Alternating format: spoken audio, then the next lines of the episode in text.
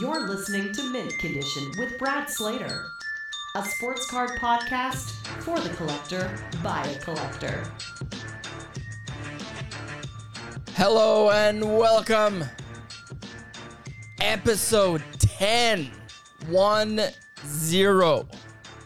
Mint Condition Podcast. I am your host, Brad Slater. Thank you for joining me. Yep, we made it to episode 10. Look at us. wow, not a big card week for me. Possession day today, so we get our house today. So it's been like a move pack kind of week. I did pick up a few Jackson Holliday first Bowmans, a few color variations, a few graded ones. I think he's the next one coming up. He was just voted the top prospect in all of baseball. So if you collect baseball, get your hands on some Jackson Holliday cards now. For the show today, it's a good one. We're going to be speaking with Hockey Night in Canada analyst and mental health advocate Kelly Hrudey. Always a pleasure talking with Kelly. And then, secondly, on the show, a gentleman that I've been tracking down for a little bit over a year now.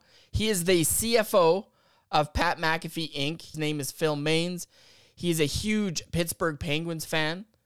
So we're going to talk some hockey, we're going to talk some pens, and we're going to learn how Pat and Phil met because I don't even know that story and I want to know it.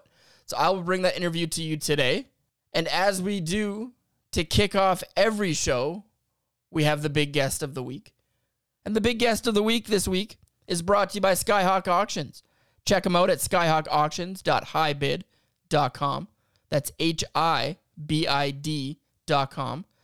This month's lots include signed baseballs, Pokemon cards, Young Gun lots, and cards from basically every sport.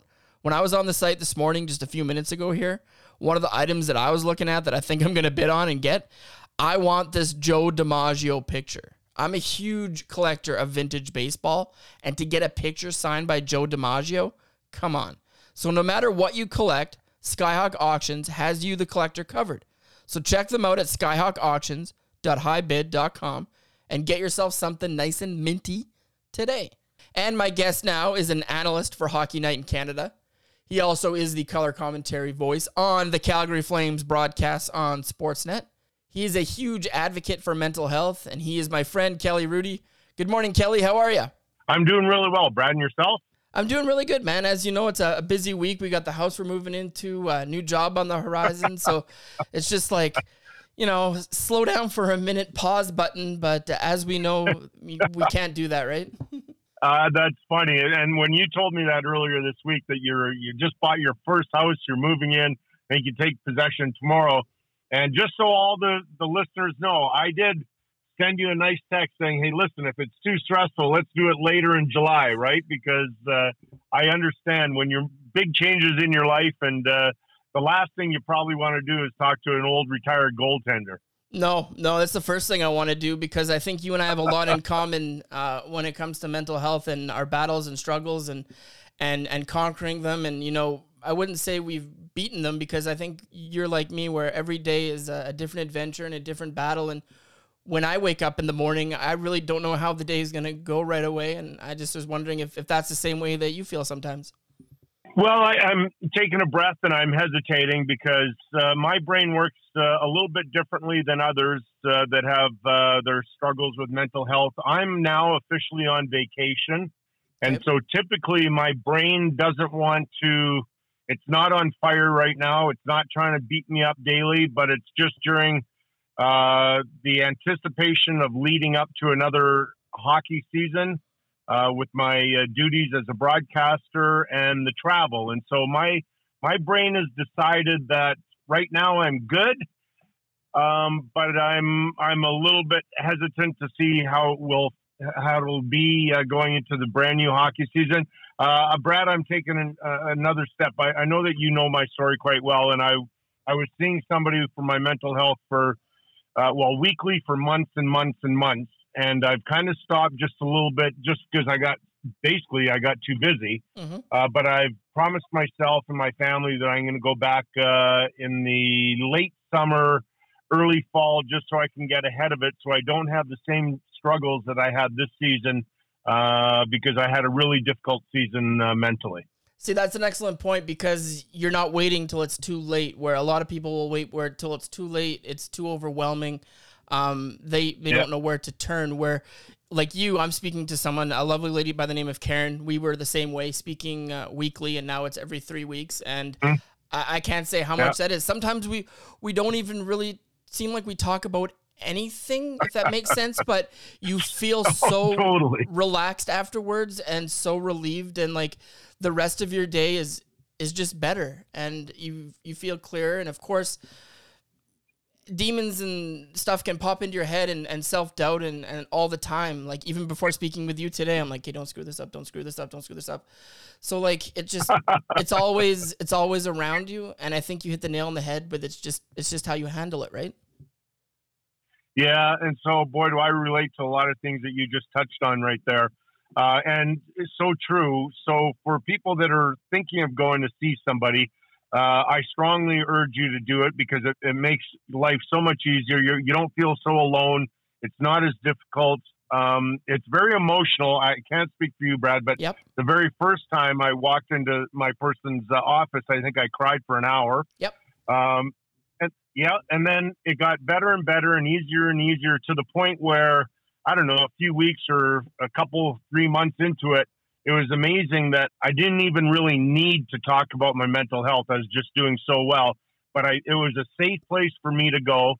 Our meetings went down to about 20 minutes or 30 minutes. And uh, sometimes, as you mentioned for yourself, we didn't even really talk on, about mental health. We talked about what's going on in life. We talked a little bit about hockey. We talked about oh, so many different things but it was a place that I really enjoyed driving to because it was uh, a place that I knew I was going to leave in a really good mood, and it was going to be uh, set me on the course for another week. Um, but I, I'm I can kind of I'm going to jump back a little bit. I can't speak for others that are have gone through something like myself or maybe going through it, but I waited a little bit too long, which is ridiculous, and I shouldn't have, Brad, because if anybody knows our family story, our daughter Caitlin was diagnosed with OCD and uh, anxiety in uh, 2005 when she was 12 years old. And uh, we waited just a little bit too long. But in our case, for Caitlin, we didn't know that trouble was lurking. We, we, she was behaving in a particular way, but we just thought uh, we're parents and maybe those are quirky little habits that her sisters didn't have. We didn't know about mental health. And so fast forward in 2019, when my thoughts started coming back, because I had an episode in 1992 93. When my thoughts started coming back in the summer of 2019, we're out golfing at Predator Ridge. The okay. season was on the horizon, and and at that point, I should have gone to get the help I needed, and I waited uh, and basically suffered until what fall of 2021 till I finally went and saw the person that I needed to. And what a relief that was. But don't if don't if you're listening to this, don't be like me. Don't wait so long. It's it's just it's too painful. See, I want to go back now too and, and touch on a guy that, that means a lot to you. And you, didn't mention his name there, but I know he has a huge, huge place in your heart, and that's Barry Melrose. Um, do you want to talk about like 92, 93 early on? I know you guys went to the final that year. Everyone would think mm. you would be on like cloud nine, top of the world, rock star, superstar. But sometimes that that isn't the case for everybody, right? Yeah, so that was interesting. Uh, Donna was pregnant with our third child, which is Caitlin, and uh, that was in the summer of '92, uh, and I was entering my tenth year in the National Hockey League. And now, just a little bit of background: the average career is about three, three and a half years. So I'm thinking, okay, uh, I'm going to be a father again. Uh, my career at that point, I'm having these what I think were rational thoughts, like how much longer can you play? You you know you've got to feed the family, um, all these sorts of things. Eventually, you're going to have to put them through school and university and so on. And so, I personally think those are rational thoughts. Uh, and then in the early fall, beginning of training camp, I was able to contain those thoughts and keep them as being pretty rational. And then as the season started, my thoughts turned from rational to irrational and they became louder. Mm-hmm. And they were like, You're not good enough. You can't keep this up. And by the way, I got off to a great start that year, even though I was battling those thoughts. And then finally in uh, early December, uh, I went in a ditch that I couldn't get out of, and luckily for me, the man, man that you mentioned, Barry Melrose, recognized there was something wrong with me, uh, and not physically but mentally. And so uh, in January, he introduced me to, I believe it was January 17th. That's how vivid this memory still is of 1993. I'm in the dressing room. We have an afternoon game. I'm not playing. I'm the backup, and Rob Stauber's playing. And uh, in walks Barry Melrose into our dressing room, and he's followed closely by Tony Robbins. Now, wow, that that isn't entirely unusual when you play for LA at the time because we had Wayne Gretzky, so we had Okay, celebrities. Uh, yeah, tons after games, but not not normally before. But it wasn't entirely unusual either, and so they go into Barry's coach's office, and then a minute later, Barry comes out and motions me over to come in his office. And I, I got up, and Brad, this is how poorly I was thinking of myself at the time. I go, why in the world would Tony Robbins want to meet the lousiest goalie no. in the National Hockey League? Now, when you're the starting goalie on perhaps the most popular team in the entire world because of Wayne, uh, that's not a good thing. That's not a good place to be. And so Tony introduced, or Barry introduces uh, myself to Tony. And luckily for me, I was able to work with Tony Robbins one on one for uh, a number of different sessions, and the, my results were immediate. Okay, I, was got out of that you. bad place. Yeah, I got out of that bad place uh, within a week or two. I still had struggles. I'm not going to paint the picture that all of a sudden I was flying high again. It took me truly another two months to really get through it and find some consistency again in my game. And as you mentioned, we ended up going to the finals. But and then you know, for the most part, I you know I had a little bit of anxiety, but I think most people do in certain situations. And for the rest of my life until about th- that summer of 2019 when those thoughts started coming back and they were all basically the same. They were, okay, how much longer can you do it? You've been on national television for 20 years. Um, and, you know, that's a long time. There were a lot of people that were leaving our company. Uh, and so I started thinking, okay, well, you're next. And, oh, and to maybe not be next, you better be perfect on air, which is ridiculous, Brad, when you Yeah. think live television, you're never going to be perfect. And, you know, you're going to make tons of mistakes and you better just get used to it.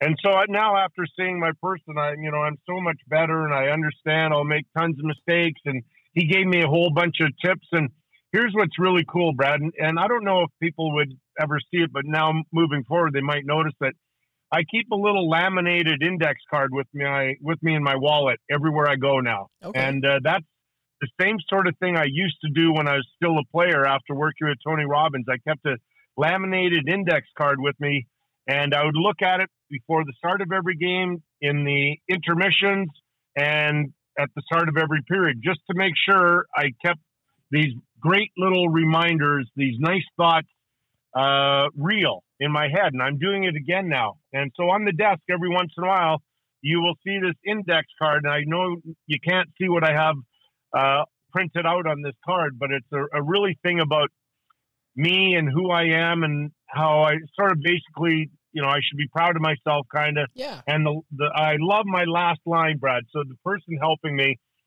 uh, after I'd seen him for a while, he goes, "You know what, Kelly? You deserve this success." And I'd never heard that. I, you know, I'd, I was always one of those guys, right, to beat myself up like a lot Mhm. of people do. You know, not you know, never being kind to myself. And finally, I'm like, yeah, I do deserve this. And you know, it's such a peaceful way to go into uh, uh, a broadcast if I can ever get peaceful. That's the other thing. now, uh, now because we have so much in common with this, whenever either of us are having a, a really bad day, I'll just text you or you text me, and we each know how each other, you know, we feel the same way sometimes, so we'll be able to help each other.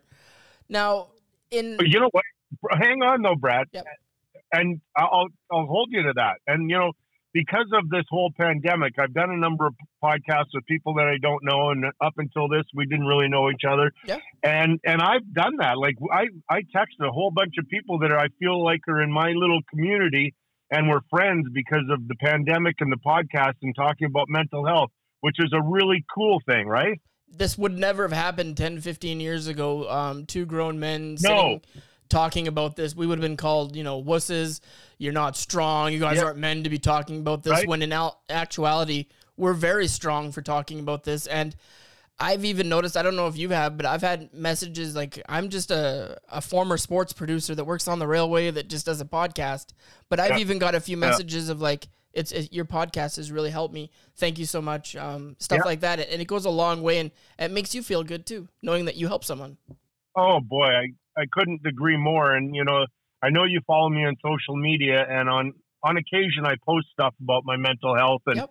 you know whether I'm doing well or if I'm struggling, and and that is the community I'm talking about. Uh, you know, it comes from love, uh, and you know I was I was lucky to work with a guy, Sherali Najak, for years and years and years uh, at, at Hockey Night in Canada, CBC, and then he moved over with myself at Sportsnet. He's not there any longer, but he's a beautiful soul, and he taught me many years ago you can approach most situations either two ways. You can come at it with a red heart, which is love, or you can come at it with a black heart, which is hate and you know spreading ill will and all this. And, and I use my social media for the most part just to build this community about who we are, and we can be supportive. And it blows me away whenever I, I say something or post a message, and the responses I get are just so beautiful and heartwarming. And I used to try and respond to every single one, Brad, and I I would love to do it, but I'm just now overwhelmed by how many people reach out, which is again that community that I love, and it's really important for all of us. No, that's a really good thing. Now, I wanted to ask before 92, 93, when you started to really notice mental health uh, problems that you were having, did you ever have a bad game and, and go to the hotel room at night and, and lay in bed and just overplay the game too much in your head and not be able to get yourself to go to sleep? Um, even though it wasn't really a mistake, it went off three people's skates and an arm to beat you to, to lose the game, let's say, but you really beat yourself up over it. Did that ever happen?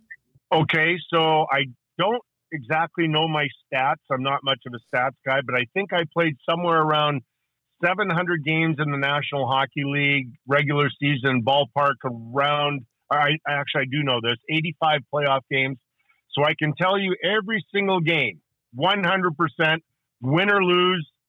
When I finally put my head on my pillow, I went over the game from start to finish. And sometimes I liked the game, and sometimes I hated it, and that's mm-hmm. how my brain works. And and oftentimes I still do the same after a broadcast. When my head finally hits my pillow, I go over the, the broadcast, although I'm much, much better at just letting it go now. I- I'll tell you a story how, uh, you know, I think I've made the progress with the person I'm seeing.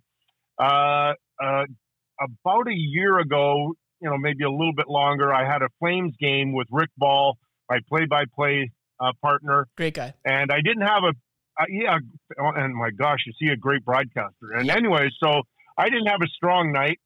Uh, I was distracted because I think I had to travel the next day to Toronto, and I was thinking about the the Saturday broadcast, and uh, and we had to do uh, a hit after for the taped Hockey Central show, and my mind wasn't into it, and I booted it all around. I wasn't very good. I didn't look like a very good professional broadcaster, and I was at the end of it, I think I was waiting for the producer to say something like this in my ear, like, "You want to do that again?" Mhm. And I said, "You know, I said, you know, I'm happy with that one. I want that one to go to air because I needed that for my own personal well-being. I needed a really bra- bad show to go to air so that I knew that the next day when I woke up, nothing bad was going to happen. It was like a am Still a broadcaster. Yes, it was like a relief. Like you know what? There would have been a bunch of people that watched that bad segment I just put out there and would have thought, "Oh my gosh, is he terrible?" I could and do I that. had to be okay Yeah. with that. Now I want to ask the story behind the famous blue bandana because I first followed and learned about it. Don Cherry would never let you go for this. Now he loved it. I loved it. What was it, and what was the purpose for wearing it? Okay, so there's no fantastic story that you're going to hear, and it's going to be uh, the most boring thing. So, even as a kid growing up in Edmonton, I always had long hair, and then as I got older, I had wearing contacts, and so when I made the NHL, my long hair and I always used to sweat a ton. So long hair, sweating, and contacts is not a great combination. Oh. And so for all my early years in the National Hockey League, I was trying to find some sort of headband that would do two things keep the hair out of my eyes, and probably most importantly, try and keep the sweat out of my eyes. And so the second part was the hardest thing to do. So I couldn't find anything was really absorbent enough to do that. So one day before practice on Long Island, when I'm playing for the Islanders, I, I just got to the rink, and uh, I don't know if you'd remember this, Brad, but long before you would have been watching National Hockey League games, all of us wore these uh, this kind of underwear under blue. our equipment, and it was yes, and it had blue. dark dark blue so- around the collars and, and around the arms, right? Like, hundred percent. Yeah, I remember yes, that stuff, It yeah. was Stan Stanfield's underwear or pajamas or whatever you want to call them. So I took that top and I cut it up into long strips and basically just tied it, folded it in half and tied it around my head. And I went out for practice and I was like, holy, you know what? This is actually pretty good.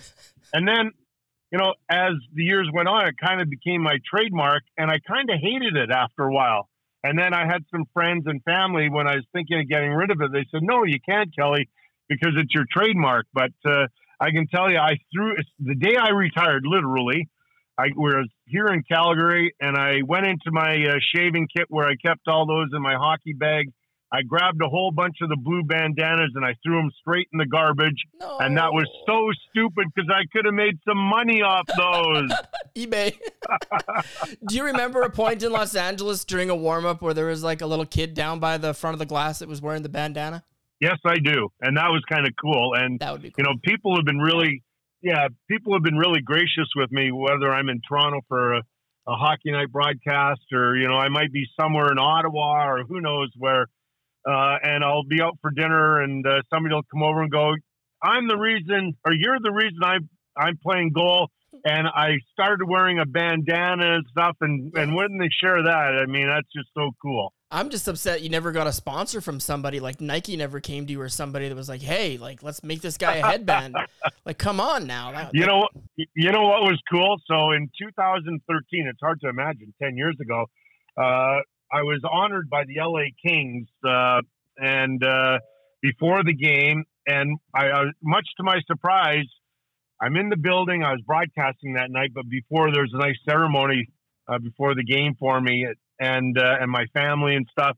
And Luc Robitaille and the business uh, manager, they came up with this cool thing that they're trying to think what they could do to make it a little bit different and what would really stand out.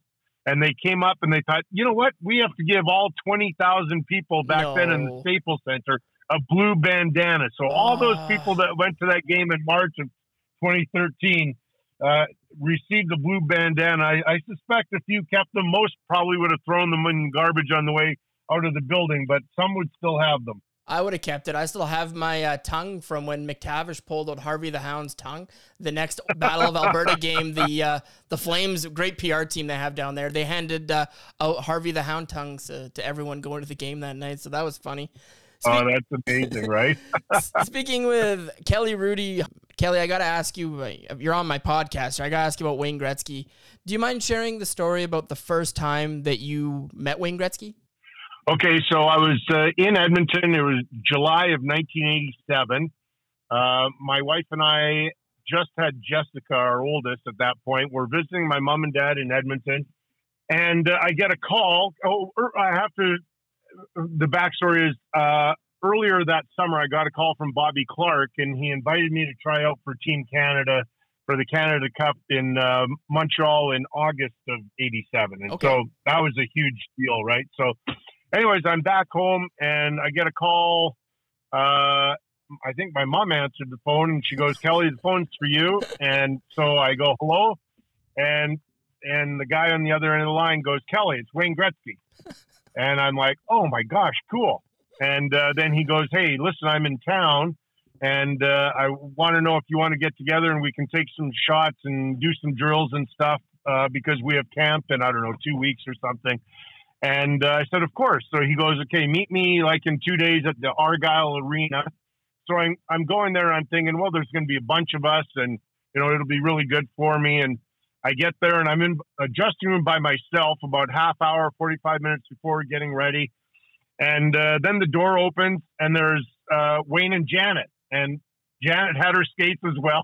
So it was just Wayne and I on the ice at Argyle Arena for about an hour and a half, and we did a bunch of skating things and you know get, trying to get ready. And he took a million shots on me, and Janet was at the other end, and she was learning hockey at the time, and so it was just a.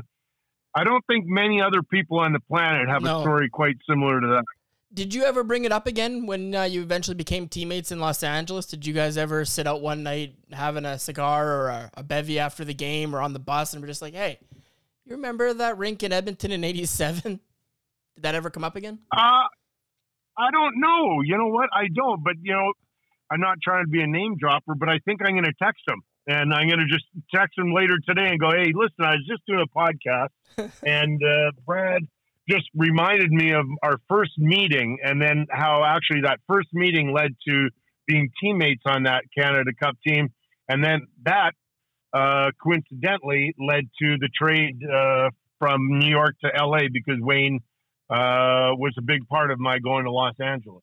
And I also know that a big part of your career and one of the things that you liked most was not the food, but it was the team meals, being together. Well, you like the food, but you like the time together around Yeah. the table and being with the guys, and that's one of the things that you miss most. What was your go-to meal, and what was Wayne's go-to meal back in back in the day? Like, say, you know, it's April fourteenth, nineteen ninety. You just eliminated the Flames on Mike Krushelnyski's, you know, tip over Mike Vernon. So, so you, you beat Vernon and junior. You got to beat him again. Um, what did you guys eat that night? And then what was uh, what was your go tos when you guys would go out? Well, okay, different stories there. Well, first of all, Mike deservedly was given the honor of being uh, going into the Hockey Hall of Fame, which I'm so happy. And Yep. you know, Mike has been one of my favorite uh, teammates I've ever had. I, my last year in San Jose, we finally were able to team up and be partners. And but Mike, you're right. Mike and I played in the, against each other in the U17 uh, provincial championships in what 1978, and we prevailed in that one. Uh, he got the better of me at times in the National Hockey League. I got him a couple times, but we were really cool friends. That night where Krushelnyski scored on him, it was an important like time in my life because Don and I were transitioning. Even though we are living in LA, we always knew we were going to move back to uh, Canada at some point. We didn't know where exactly, but after the game, Mike and I were visiting. Actually, my dad was in the room too. It was just the three of us, and we were in the trainer's room uh, outside the LA Kings dressing room, and we were chatting. And you know, he was kind of down, and you know, I'm pretty darn happy. But we were talking about Calgary, and he he in fact that night or later that summer sort of put us in the direction where to buy some land in Calgary, and we did. We took his advice. We bought land in where he suggested, and we still live in the house. And Wonderful. but food would have been different because I had kids back then. I would have had two daughters, and so after the game, all of us would have gone home. But get back to your story about where Wayne and I or my teammates would have gone because it is important. I like that sharing dinner with my friends and my teammates Yeah. like we do now with the Sportsnet crew. I have so many fun dinners uh, from the final this year, a few weeks ago in Vegas and in Florida, uh, with Kevin Bieksa and Ron and Jennifer and Elliotte and David Amber and some of the other people behind the scenes. But Who, who has the anyways, who has if- the alligator ar- arms? Before we go here, the bill comes. no, we're all generous. We take turns. I don't know about And that so that- Elliotte though. Elliotte, I don't know. no, we're all. It, it- that's what. That's why it works so well. Everybody's very generous, and so that works. But I would say back in the day when we'd go up for dinner the night before a game, I would have uh, ordered up a big juicy prime rib or a medium well done steak, something Okay. like that, and Wayne would have gone along the same way or same uh, uh, avenue for sure. All right, a couple last quick ones here for you, Kelly. I really appreciate your time speaking with Kelly Hrudey from Hockey Night in Canada. Have you had a chance? I know it's your favorite, one of your favorite places in the world. Have you had a chance to go to the Rocky Mountains this summer yet? Well, we're driving through next week, so Oh, we're going to stop in Gold. Yes, we're going to stop and golf in Golden, Okay. and then we're going to golf in Revelstoke. And I don't know if uh, any of your listeners are golfers, but those are two hidden gems that you have to go to. Beautiful courses, and from there, uh, Brad, we're going to head down to what I call my happy place. We're going to go to Predator Ridge Yep. just outside Vernon for a couple of weeks. All of our kids, their husbands, our grandchildren are coming. But I, I do want to finish on that note about uh, the Rocky Mountains. So you obviously have done a lot of research in me. Growing up in Edmonton, my mom and dad just the kindest, most sweet people, and uh, we had a small little trailer that my brother Ken and I, the four of us, would go camping to Banff and Jasper, and we didn't have much money, but we had the best family you could ever have.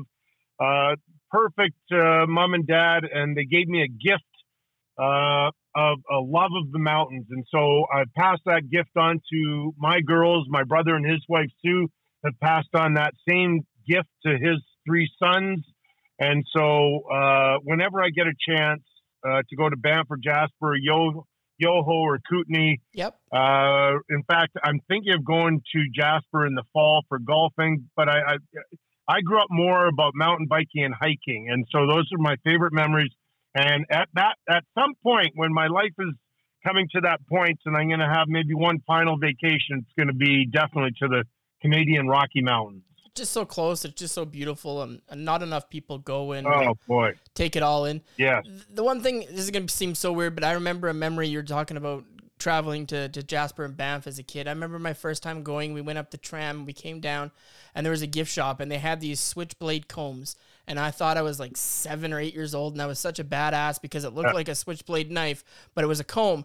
And then I got that and those candy canes that were like root beer flavored or strawberry or Yeah. orange that all the the Jasper gift shops had. So yeah, there's some good memories for both of us. Well, I, I a memory that really came to me was I was reading the newspaper about a, I think this week, in fact, and some of the people listening to this might be familiar with the story, but I think these two Dutch hikers, I, I think that's where they're from, and they were in Jasper National Park last week when there was a big snowstorm, unexpected, and they were on a trail called uh, into the Fryatt Valley, and I remember the first time my brother and I went into this valley, and it's very remote. I think you bike about 10 kilometers, maybe a little bit more, and then you hike another 15 kilometers and you climb this big head wall. Then you get to this cabin, and they got snowed in, I think Oh, no. 55 centimeters, and they're only prepared for rain. And so they're basically, you know, I don't want to stretch it too far, but I think they sort of said it was kind of like life and death. And Yeah. so when I think of my experiences in Banff and Jasper and all these remote hikes that just, man, it, just, it gives me so much energy because my brother and I used to do that for about two weeks every summer when I was a player, just for to really top off my training, and there is nothing like it. And the best part about now is just leaving all technology behind and just you and Don just getting out there, take the dog, just go for Yeah. a walk and just there's nothing like it. Now before you go, I know your your your Yep. daughter Caitlin and Hayden, they have an amazing clothing line called More Good Days. Uh, I was wondering if you could talk about that a little bit and how people can check it out. So yeah, so after as I mentioned, Caitlin was 12 when she was diagnosed with OCD and anxiety, and uh, after four years of extensive therapy, so now she's 16, and by extensive I mean, man, she was uh, in a rough place. So she was going sometimes three times a week to to get her in a place where life was more manageable. But she came to us and she goes, "Mom, Dad, I'm starting to have more good days than bad." And I thought to myself, "Oh my gosh." That is the most profound statement uh, I have heard. Um, and it really put into perspective still how much more work we had to do and Caitlin had to do uh, with her therapist, Dr. Kelly Moraz here in Calgary. Uh, and and then so fast forward after many years of good days and uh, you know some struggles. Uh, just before I believe Hayden and Caitlin got married in the summer of 2020, they come, came up with this idea to start a clothing line, as you mentioned. MoreGoodDaysClothing.com is where you can find it. And and so that's the genesis of it. When she came to us and said, "Mom, Dad, I'm having more good days than bad," that they just shortened the slogan, but there are many deep messages in the those hoodies and the paint Yep. or the artwork. Hayden, by the way, is a, is that's he is an artist by trade. Awesome. So he makes all those. But if you look at some of the early works, there's a, a beautiful garden in a lot of the on the the t-shirts and so on. That goes back to when Kate and I would do a lot of her breathing sessions. Uh, and I know a lot of people can relate to this when you're going through mental health and and you, know you ask the person what's your level right now and 10 being the worst and one being best and often Kate would be at a nine or at a 10. So we would have to do our breathing sessions, whether I was at home or on the road, we'd do it by phone for three, four hours. And her goal ultimately was to get to her garden, which that's on the artwork, right? And so it was just beautiful that, you know, we are able to breathe and breathe and finally get to uh, maybe a, a level five or six, hopefully, maybe maybe a four if we had a tremendous day. But and that's and so they're so beautiful and they're they share their story and you know they're I'm happy to say that they're doing really well right now and uh, you know not without challenges. Everybody has their challenges and as, as you know, Brad, if you've had mental health issues, I'd like to say that they go away when you get the help, but in a lot of cases they're going to stick around. They're, they may just be in different forms. Yeah, and you just keep your friends and loved ones around you just to help keep pushing them farther and farther away when they get yep. closer. So, Kelly, you're yep, an amazing absolutely. broadcaster. You're an amazing goaltender, but you're an even better person. And I could spend all day talking mental health and hockey with you. So, thank you so much. We'll have to do this again. And all the best to you and your family, man. My pleasure, Brad. This is uh, important. And, and keep in mind, I'm going to hold you to it, my friend, that if you're having a tough day, you, you send me a text and as soon as I can, you'll go, hey Kelly, do you have five minutes to chat, and we'll chat and uh, make sure that you're you're feeling a little bit better. I'm gonna definitely hold you to that too, and I'll use your uh, daughter's number system. I'll be like, Kelly, I'm, I'm, at an eight today. You got a few minutes, so I'll hold you to that too, my there friend. You go. So uh, get out there, enjoy the Rocky okay. Mountains, and uh, you take care, bud. You got it. Thanks, Brad. Visit us at mycardsarenmint.com. Follow us on Twitter at mycardsarenmint. We're back here on Mint Condition. I'm happy to be joined by my next guest. He is the CFO, Pat McAfee Incorporated. Pat McAfee, biggest sports show, my favorite sports show in all of North America, if not the world. Uh, I'm joined by Phil Mains, the man behind the show. Phil, how are you, man? Doing well, Brad. Thank you uh, very much for having me. What's your What's your favorite show outside of North America? I'm wondering. I don't really have any. I would include Canada. I'll put you on the spot there. You did put me on the spot. I'm trying to think. Um, no, I, I used to like get up every morning and it would be like good morning football. And then being a Canadian, you'd have to squeeze in like a little bit of hockey. And then Pat would come on at 10 o'clock. And then, you know, 10 to 1 was basically booked. And then your afternoon drive home show that you had in Edmonton. But I don't know if you're aware of this. You probably aren't. Um, we lost our sports station last week. TSN 1260, uh, ESPN, or TSN was ESPN affiliate too. Um, Bell Media decided to shut down, lose 1,300 jobs across Canada. So Edmonton does not have a sports or radio station anymore. That seems like a missed opportunity there. Definitely, because um, you know how big hockey is in Canada and just all sports in general. But now there just isn't an outlet for, you know, one of the biggest hockey hotbeds in Canada with, if not the best player in the world and no sports radio station of any kind. So I just think that's kind of weird and it kind of sucks for everybody, but it is what it is, right? Yeah, I can't imagine that lasts long. Someone's going to pick up that opportunity, I would think. Just, you know, slip a message to Pat, send an email, be like, hey, we got a market. untapped, untapped market. Yeah. Growing up in Pittsburgh, Pennsylvania, when did you start to become a, a sports fan? Were, was it at an early age? Did you always follow sports or did you did you play uh, as a kid? Yeah, definitely at an early age. Um, I always thank my dad. Uh, you know, I was four, four and five years old when the Pens went back to back in 91, 92. Okay. Um, and my dad grew up playing, you know, football and baseball, kind of like everybody in Western Pennsylvania does. And um, I think, you know, when the Pens, of everybody kind of caught Pens and hockey fever uh, with with Lemieux and Jagr and all those guys back then, and my dad had no idea. He didn't know how to skate. I've never seen him skate to this day.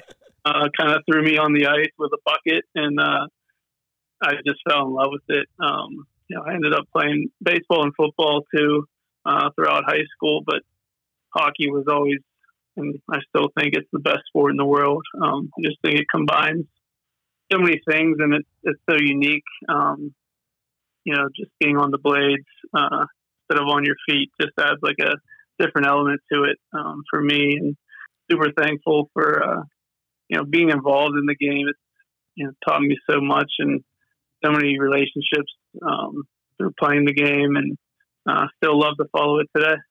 Going back to those early Pens teams of the '90s, were, I was a Kevin Stevens fan. Like I know everyone liked Jagr, everyone liked Lemieux. When you're playing street hockey, you had the one guy that was Tom Barrasso.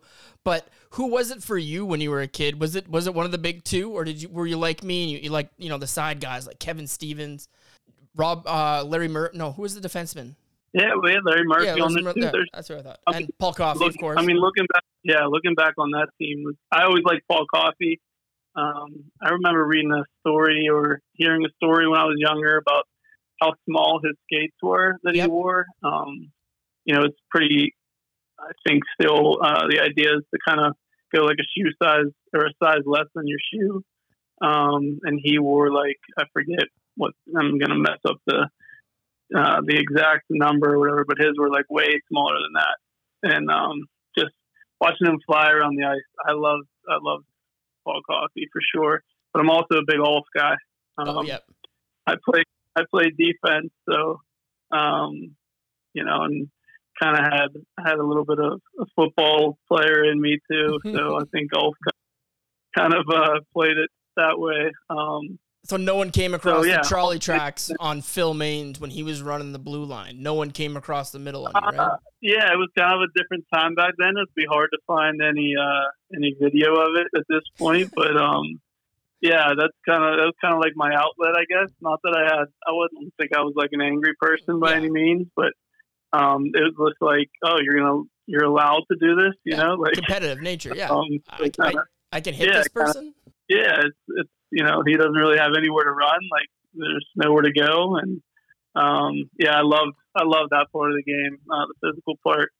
Um, so yeah, back then, yeah, Coffey and and Ulf, um, Artie, yeah, like you said, Kevin Stevens was just a just a beast. Kind of don't really have um, that kind of player in the game so much anymore No. which which is fortunate, but it is it's such a you know the skill is just unreal. Not that he didn't have skill, but just being a big bruiser like that. Um, Dustin Brown, when the Kings won the cup in 2011, he reminded me a little bit of Kevin Stevens because he was able to get close to that 30 goal total, but he was also a physical force on the ice for the Kings.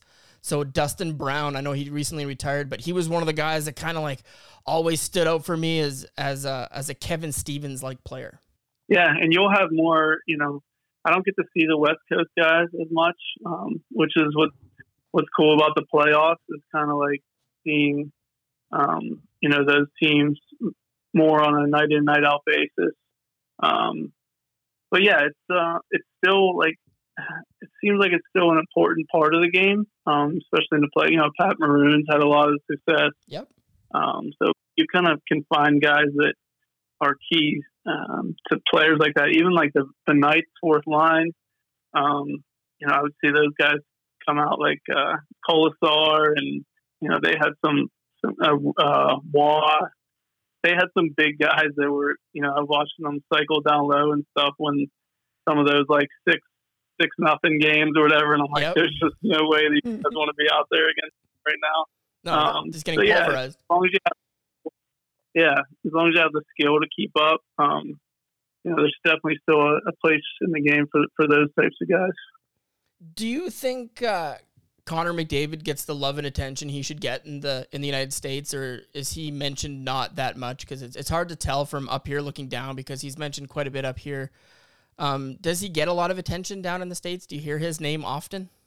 You do, yeah, um, yeah, you do. I mean, hockey in general, to be honest, doesn't get a whole lot of even with you know the ESPN and the TNT stuff that that went on. It's not like they're covering it twenty four seven now. You know, Yeah. they're they're broadcasting the games, and you can find the games there. And um, you know, you have like the intermission shows, but there weren't shows brought in on top of that to kind of promote or you know grow the grow the game at all. Uh, you get your like I said, you get your intermission, you get the game, and then you get your intermission, and then uh, you know back to back to regular programming. There's not really that show, you know, Sports Center. You'll get a little bit of love on there occasionally, but yeah, there's not a whole a whole lot of hockey love. But I don't know, maybe that's kind of what I like about it too.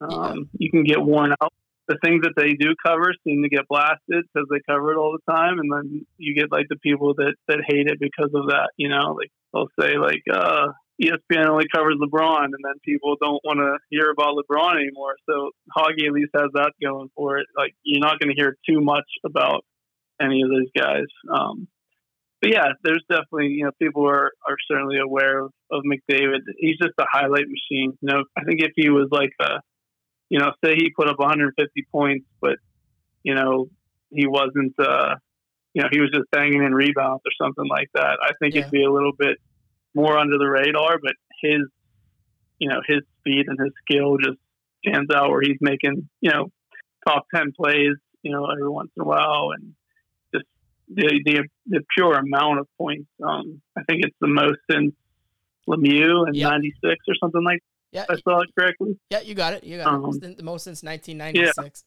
The game is kind of growing too. I feel too, because like even looking at you know your guys' uh, show feed and and social media pages, I'd say within even since January or the start of last hockey season, um, all the guys have been posting way more hockey content, uh, more hockey guests, more hockey talk on the show. Um, so I think the game is growing. Um, it's sad to see situations like Arizona um, but it's good to see places like Florida where, you know, you didn't think this kind of trend or, or game could take off. Hopefully they can continue it and keep packing the building. But you like seeing, you know, Carolina, Tampa, Florida, Anaheim, San Jose, LA, those teams that aren't, you know, hockey hotbeds have success and, and have, you know, fans go to the games, right?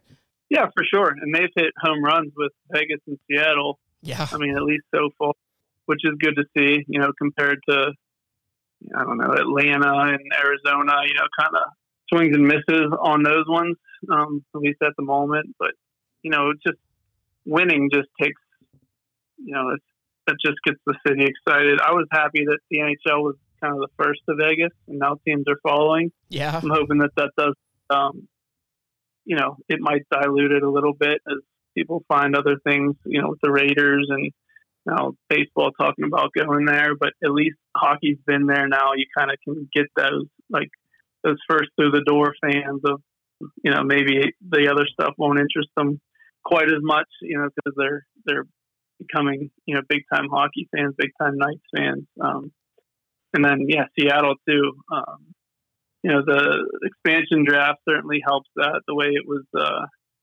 set up for those teams, but I think you know why not do that? You know, why not give them a little bit of advantage and and like you said, try to put your footprint on that market and kind of grab grab hold of the the fan base while you can. Um, so I think it was a good move, and I'm excited. Yeah, I hope it. I hope it grows. I don't. You know, I'm not. Uh, I don't need it to be like the most popular sport. Um, I'm gonna, no matter what. And like I said, I kind of kind of like the you know the the under radar part of it. Um, in Pittsburgh, it's it's not under the radar by any means. You know, yeah. fans are are huge here, and we've been super super lucky to. Um, you know, I take my my son and the rest of the family down, and you know, we look at I look at the banners hanging in there, like the scoring titles, and you know, from Lemieux to Jagr to Crosby and Malkin, and you know, you try to, especially at my age now, like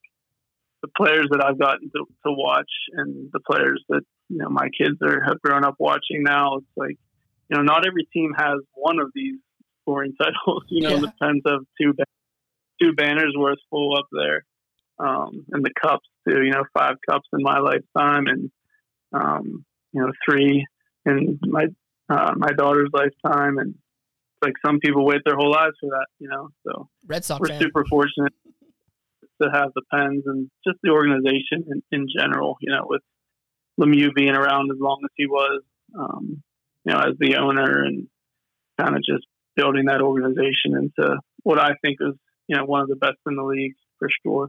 Do you think so it'd be interesting to see where where they go from here. Do you think they kept Malkin and Crosby together too long? If you had your way, would you have gotten? Well, I would have kept Sid. Um, would you have traded Malkin or tried to a little bit harder within the last three years, or do you think uh, are you okay with them keeping them together? That's a good question. Um, I'm okay with it for sure. I mean, people that know way more than me are making those decisions. Because Edmonton's Um, going to be facing the same thing next summer with Leon Draisaitl's contract coming up, and then the next summer will be Connor McDavid. So Edmonton's going to have that Right. situation that Pittsburgh had a few, you know, five six years ago next summer, and it's just going to be interesting to see how it plays out. not an easy call by any means, but um, you know, one team wins the cup every year, so you know the odds are are against you. So you're gonna give, you know, you're gonna keep um, kind of.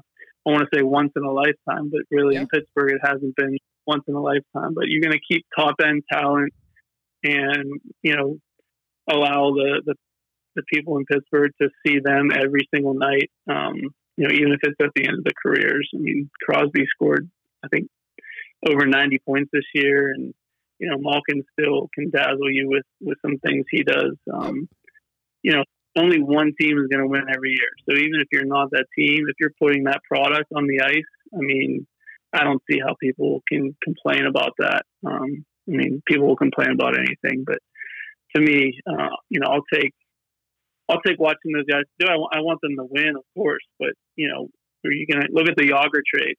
You know, that the Pens made back in the Yeah. day. I mean, Kris Beech. Um, I can't remember the other guys' names uh, at the moment, but it didn't necessarily work out. Um, so, you know, you're going to pull the trigger on something like that that's less than, you know, maybe a 50 50 chance of, of working out or making you better? Um, or are you going to keep this, you know, legendary player and have him play his whole career in Pittsburgh? I mean, I love that. I think that's so special that Lemieux didn't play anywhere else. I love that. You know, it doesn't seem like Crosby and Malkin will likely play anywhere else. Um, kind of makes you feel like Pittsburgh is kind of like a special place. Um, it is. If you think about it, I'm you know, about even- Chris Letang too. Like, you know, I'm just thinking about that now. They have a lot of players that have stayed there for a, a long period of time, if not their whole career, right? Yeah, I'm a big Chris Letang guy. Um, fortunate to not that not that I have to defend that by any means, but um, he takes some some criticism here in Pittsburgh for sure. But I just love watching him play, and um, I think he can. For so long, he's really done it all. His his conditioning, his skating, his you know physical play. You know, people complain about he's not a power play guy. I'm like, okay. Yeah. He he's, he's you know the coaches put him in that position. He's the best that they have to do it. You know, He It's not- quarterbacks the power play, and he also isn't afraid to take the hit. That guy has taken some hellacious hits over his career, and he bounces up. And, And- uh, it was good to see him get the award the Yeah. other night too. So I, I'm a huge fan of his as well.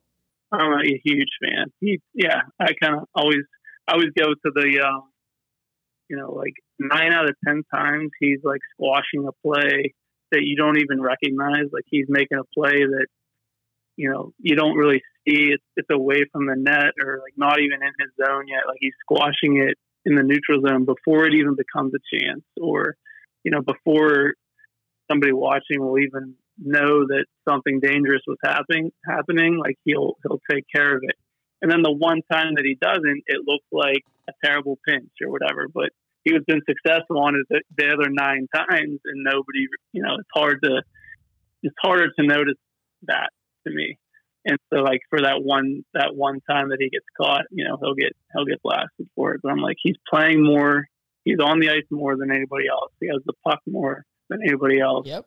um, and like I said, ninety percent of the time you're not noticing him doing anything wrong. It's that that one out of ten that you know bad pass or bad pinch or whatever that gets him in trouble. But I think he's a stud, and um, you know, kind of like the the forgotten man of the of the big three here that we've had. Um, but certainly, I think you know one of the most important players, uh, certainly in the current, um, you know, on the current uh, cup teams, the more current teams, but certainly in the in the history of the franchise as well.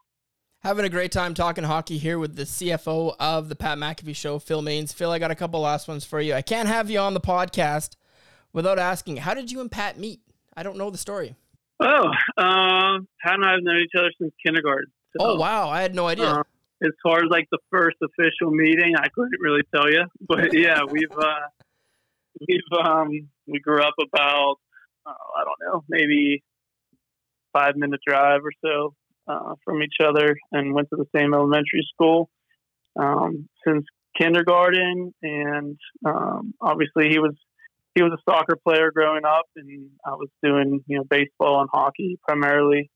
And then uh, we both kind of started football late. I started in eighth grade, and I believe he started either freshman or, or sophomore year. Um, you know, he started kicking for us, and uh, so that was like the only time that we were on a team together. Okay. Um, but outside outside of all that, um, yeah, we had a you know a small group of friends that um, we did all kinds of you know high school things together. I was Um, gonna ask you, is there any crazy stories that stand out? Is there is there a crazy Pat and Phil uh, story that stands out? there's a lot of crazy Pat and Phil stories for sure.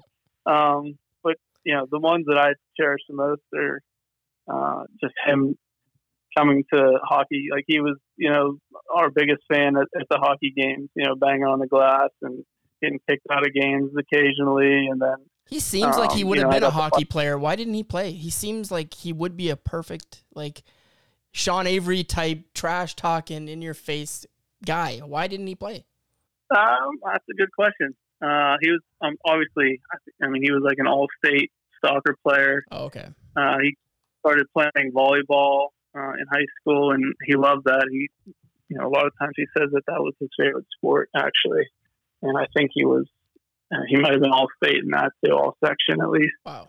Um, and then obviously as as a kicker on the football field, uh, he had a lot going on. I'm pretty sure soccer and football were the same season, and then hockey would have been in there too. So, um, yeah, that's that's probably why. But funny story is uh, his his neighbor um, growing up, uh, she married R.J. Umberger Oh, yeah, the flyer. from Yeah. Plum. Yeah. Um, and one year, just one time, uh, while I was uh, doing a little bit of coaching, he came out. Um, he wore RJ's gear, so he had like the half shield, and he had, uh, I think, maybe Columbus Blue Jacket shell on, and all this stuff. And he came and skated uh, at one of our practices. It was pretty cool to watch. But um, he'll tell if you ask him, he'll tell a story about him crossing the blue line and and uh, letting a wrist shot go and Oh yeah, hitting it shelf. off the hitting hitting it down off the crossbar. Yeah, bar down. Bar So, down. Yeah, sure, um, sure. Yeah, yeah. Yeah. um, but yeah, that's the uh, you know um, he was a big supporter. Uh, I think he enjoyed watching watching hockey and um, you know our we had a good group. We just supported each other and uh, had each other's backs um, in high school for sure. And then uh, he went to West Virginia and I went to Pitt. And uh, Are those rivals? yeah, there's, it was a big big rivalry back in the day. Okay, okay. Soccer brawl. That Oh, was the game of the game of the year. Yeah. Oh, Um, and uh, kind of like part of becoming an adult there. You know, he had a he had a rough time um, in one particular game, and you know, we we knew people on both sides. You know, friends of ours that went to West Virginia, friends of ours that went to Pitt, and kind of, you know, you saw the ones that weren't able to uh, kind of keep the friendship and the whatever you call it for your school, like the pride in your school or the pride in whatever. Yeah, Uh, what keep that, like keep, yeah, you know, some people weren't able to keep those lines, uh, you know, where where I think they should be. Um, so it's like, you know, that's, and then the same thing is, you know, he uh, was drafted to the Colts. You know, I grew up a Steelers fan, but I went to Colts Steelers games and I rooted for him. You know what I mean? The the Steelers weren't uh, my friends. You know what I mean? They No, weren't. got you. Yeah, um, back. you know, they weren't. You know, they they uh, they didn't they didn't really care if I cared for them or give me anything in return. exactly. Uh, you know, like like my friend would. So, um, you know, that's all a long long history, but uh, it's just kind of as you look back, just always being there for each other, and um, obviously super lucky to be where we are now. But I think this all stems back from having a true a true friendship where um, it wasn't just like you know uh, we didn't become friends like because it was mutually beneficial for either of us. You know, we were just friends and uh, You were had boys. each other's back Yeah.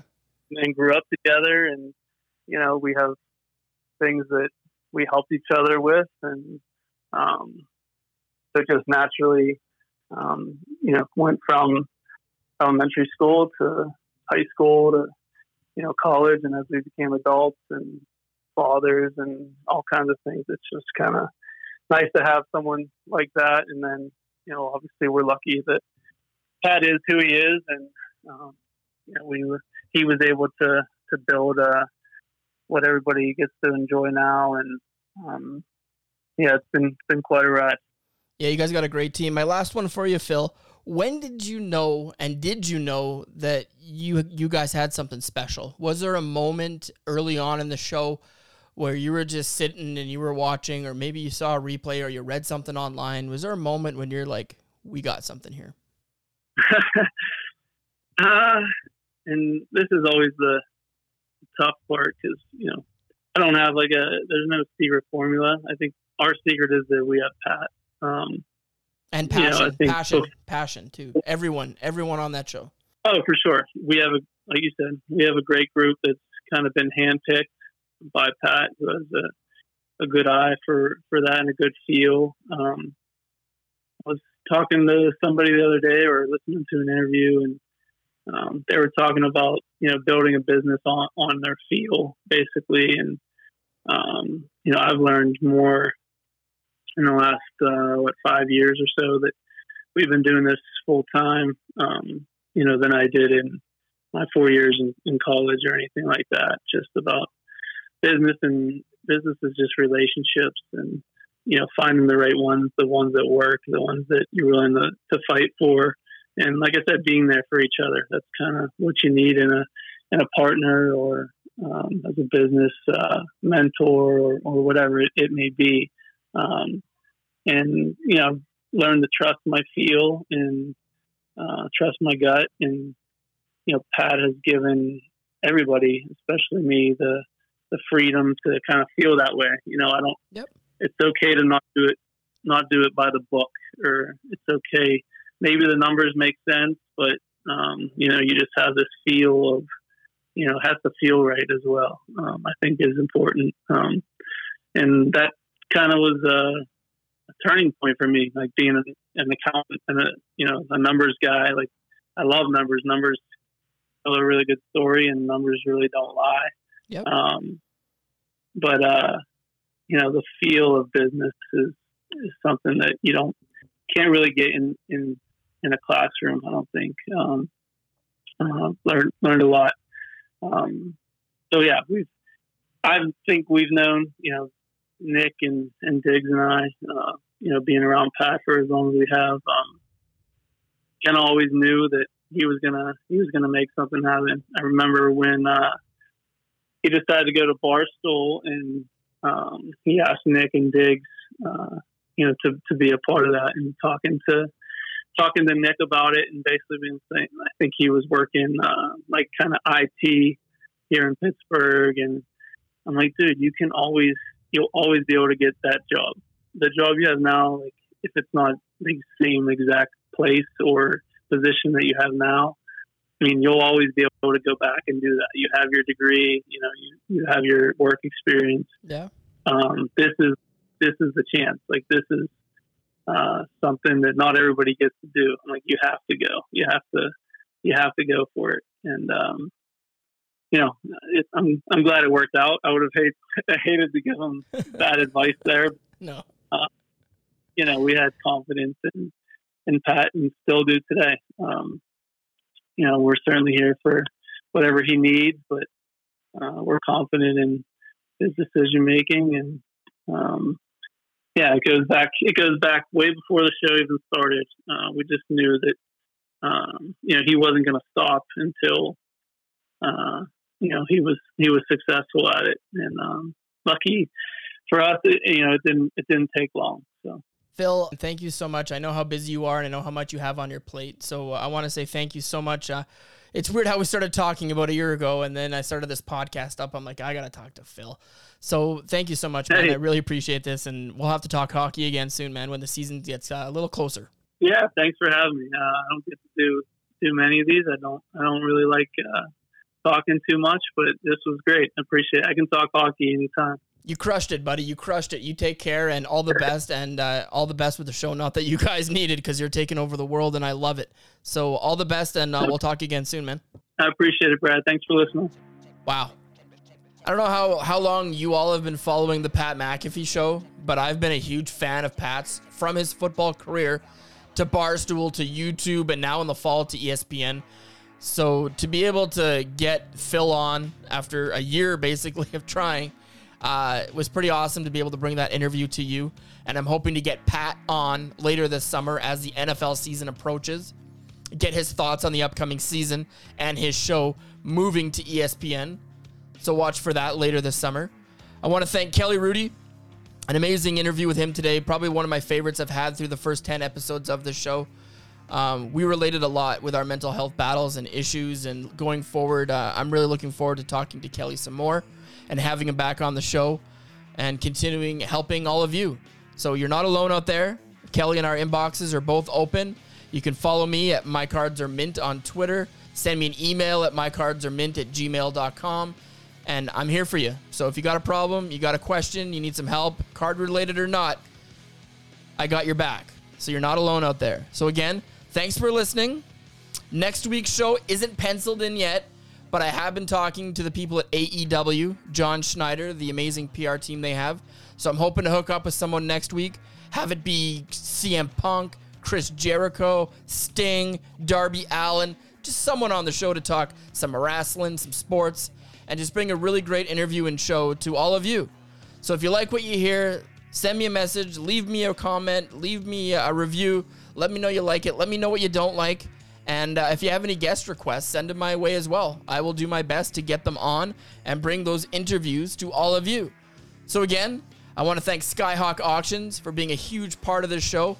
Check them out at skyhawkauctions.hibid.com. Amazing card lots for all your collecting needs. So yeah, have a great week. We will talk to you next week from my new home.